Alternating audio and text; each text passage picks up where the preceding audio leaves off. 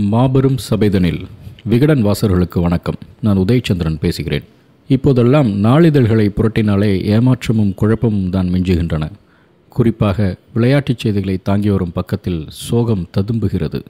நேரத்தையும் நிறத்தையும் மாற்றி ரசிகர்களை கவர்ந்தெழுக்கும் கிரிக்கெட்.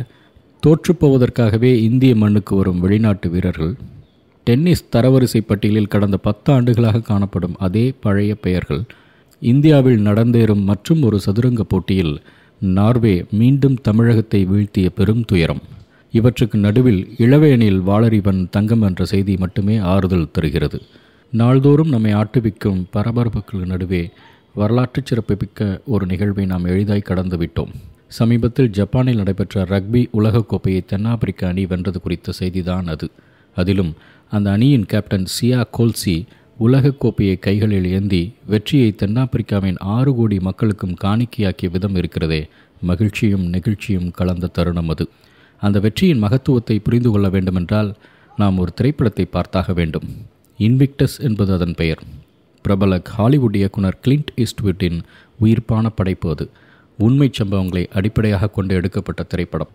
படத்தின் முதல் காட்சி. இளைஞர்கள் சிலர் ரக்பி பயிற்சியில் ஈடுபட்டு கொண்டிருக்கிறார்கள். அத்தனை பேரும் வெள்ளையர்கள். அருகிலேயே கருப்பின குழந்தைகள் கால்பந்து விளையாடி கொண்டிருக்கிறார்கள். அருகருகே பயிற்சி மேற்கொண்டிருந்தாலும் இரு தரப்பும் வெவ்வேறு உலகங்களில் இயங்கிக் கொண்டிருக்கின்றன. அடுத்த காட்சியில் மைதானத்தை ஒட்டிய சாலையில் வாகனங்களின் அணிவகுப்பு. கால்பந்து விளையாடி கொண்டிருந்த சிறுவர்கள் சாலையோரத்தில் குழுமி மடிபா மடிபா என்று கத்திக்கொண்டே ஆனந்த கூத்தாடுகிறார்கள். வெள்ளையின வீரர்களோ ஒருவரை ஒருவர் பார்த்து கொள்கிறார்கள். முகங்களில் அவ்வளவு வெறுப்பு.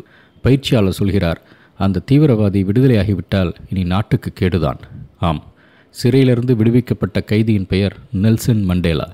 இருபத்தி ஏழு வருடங்கள் ராபின் தீவில் தனிமைச் சிறையிலிருந்து உலக நாடுகளின் வற்புறுத்தலாலும் தென்னாப்பிரிக்க மக்களின் உக்கிரமான போராட்டங்களாலும் விடுதலையானவர். வன்முறையின் நிழல் படிந்து சிறை சென்றவர் ஒரு முழு காந்தியவாதியாக விடுதலையானார். காலம் கனிந்தது தென்னாப்பிரிக்கா நிறவரி ஒழிப்புக்கு பிறகான முதல் தேர்தலை சந்திக்க தயாராகினது.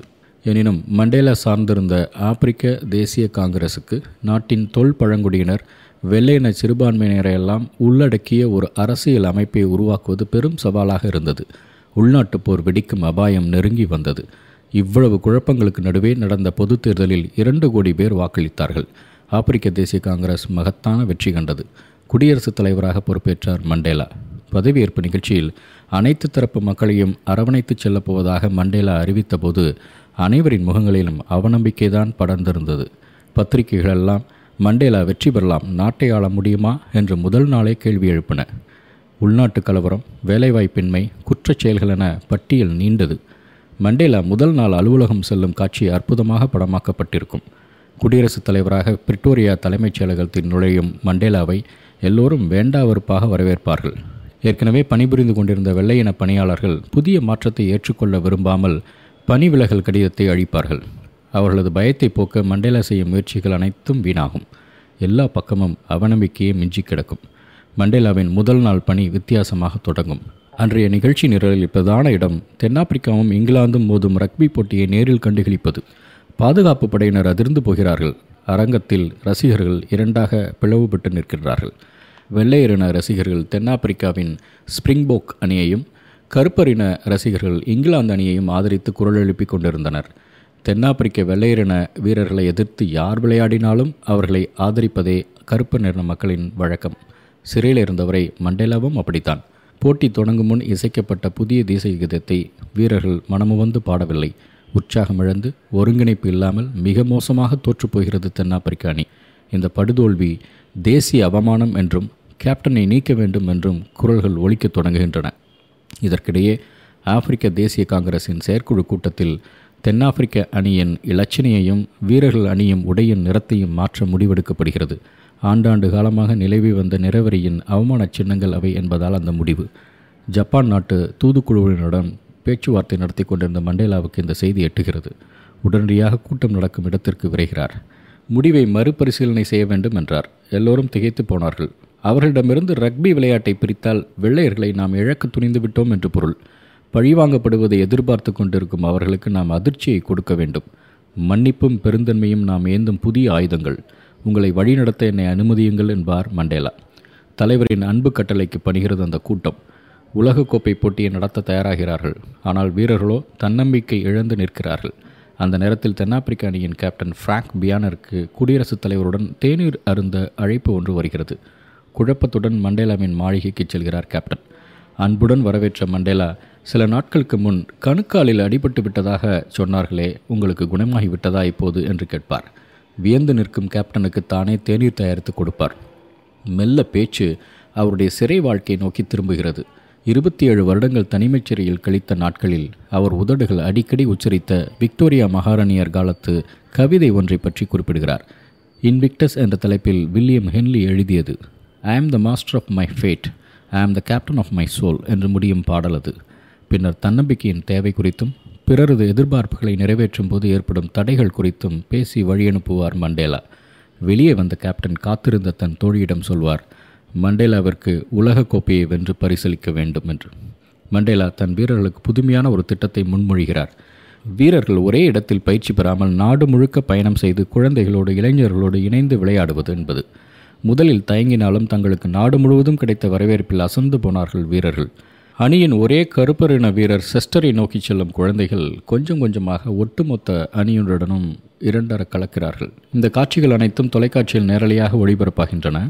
அமைச்சர்களும் அரசு அதிகாரிகளும் புதிய நலத்திட்டங்கள் பற்றியும் அந்நிய முதலீடுகள் பற்றியும் விவாதித்து கொண்டிருக்க மண்டேலா மட்டும் ரக்பி விளையாட்டை ரசித்துக் கொண்டிருப்பார்.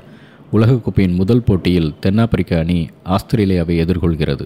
போட்டிக்கு முதல் நாள் இரவு இருவர் மட்டும் உறங்கவே இல்லை. ஒருவர் மண்டேலா மற்றொருவர் அணியின் கேப்டன். போட்டி கடுமையாக இருக்கிறது. ரசிகர்களின் உற்சாகம் வீரர்களையும் தொற்றிக்கொள்ள உயிரை கொடுத்து விளையாடுகிறார்கள் வீரர்கள். போட்டியில் வெல்கிறது தென்னாப்பிரிக்கா.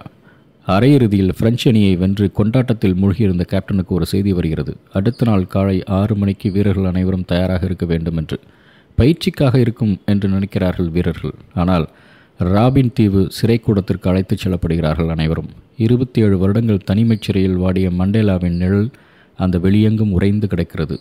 வீரர்கள் மௌனத்தில் ஆழ்ந்து போகிறார்கள். மண்டேலா அடைக்கப்பட்டிருந்த அறை எண் நானூற்றி நாற்பத்தி ஆறில் நிற்கிற போது கேப்டனுக்கு மண்டேலா பாடிய விக்டோரிய கவிதை நினைவுக்கு வருகிறது. இறுதிப் போட்டி நியூசிலாந்துடன். போட்டி தொடங்கும் முன் நியூசிலாந்து அணியினர் படு ஆக்ரோஷமாக அவர்களுடைய பழங்குடியினர் நடனமான ஹாக்காவை மைதானத்தில் ஆடும் பொழுதே பாதி வெற்றியை ருசித்து விடுவார்கள். அந்த அணியின் நூற்றி இருபது கிலோ எடை கொண்ட லோமு என்ற வீரரை பார்த்தால் எல்லோருக்கும் மிரட்சிதான் வரும். எல்லிஸ் பார்க் ஸ்டேடியம் நிரம்பி வழிகிறது. அறுபதாயிரம் ரசிகர்கள். அவர்களின் உற்சாக குரல் நகரெங்கும் மிதந்து செல்கிறது. போட்டி தொடங்க சில நிமிடங்களே இருக்கின்றன. ஒரு ஜெட் விமானம் மைதானத்தை நோக்கி வருகிறது. மைதானத்திற்கு அருகே வந்தவுடன் அந்த விமானம் தாழ பறக்கிறது. ரசிகர்கள் பதற்றத்தோடு அண்ணாந்து பார்க்கிறார்கள். விமானத்தின் கீழே இறக்கை பகுதியில் குட்லக் ஸ்ப்ரிங் போக் என்று எழுத்து விரிகிறது.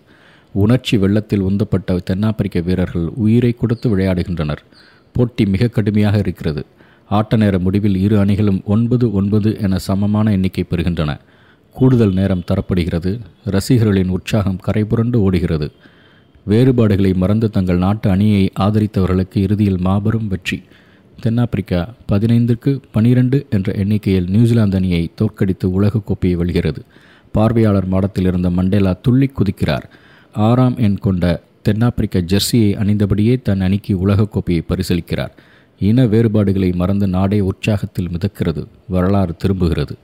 பனிரெண்டு வருடங்கள் கழித்து இரண்டாயிரத்தி ஏழில் உலகக்கோப்பையை மீண்டும் வென்ற தென்னாப்பிரிக்க அணியில் இரண்டு கருப்பிரண வீரர்கள் இடம்பெற்றார்கள். ஆனால் இந்த ஆண்டான ரெண்டாயிரத்தி பத்தொன்பதாம் ஆண்டில் ஜப்பானில் மீண்டும் உலகக்கோப்பையை வென்ற தென்னாப்பிரிக்க அணியின் மொத்தம் முப்பத்தி ஒரு பேரில் பதினோரு பேர் கருப்பிரண வீரர்கள்.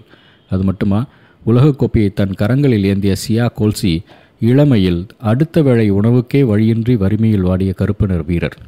இறுதிப் போட்டியில் இங்கிலாந்து அணியை மிக எளிதில் வென்று உலகக்கோப்பையை ஏந்தியபடியே தென்னாப்பிரிக்க குடியரசுத் தலைவர் மட்டுமின்றி முதன் முதலில் வெளிநாட்டு பயணம் மேற்கொண்ட தன் தந்தையின் முன்னிலையில் கேப்டன் சியா கோல்சி சொன்னது எங்கள் வானவில் தேசத்தின் ஆறு கோடி மக்களுக்கும் உலகக்கோப்பையை காணிக்கையாக்குகிறேன் என்றது. வென்றது தென்னாப்பிரிக்கா மட்டுமல்ல மண்டேலாவின் தொலைநோக்கு பார்வையும் தான். வரலாறு தன் பயணக்குறிப்பில் ஒரு வாசகத்தை கவனமுடன் பதிவு செய்து கொண்டது.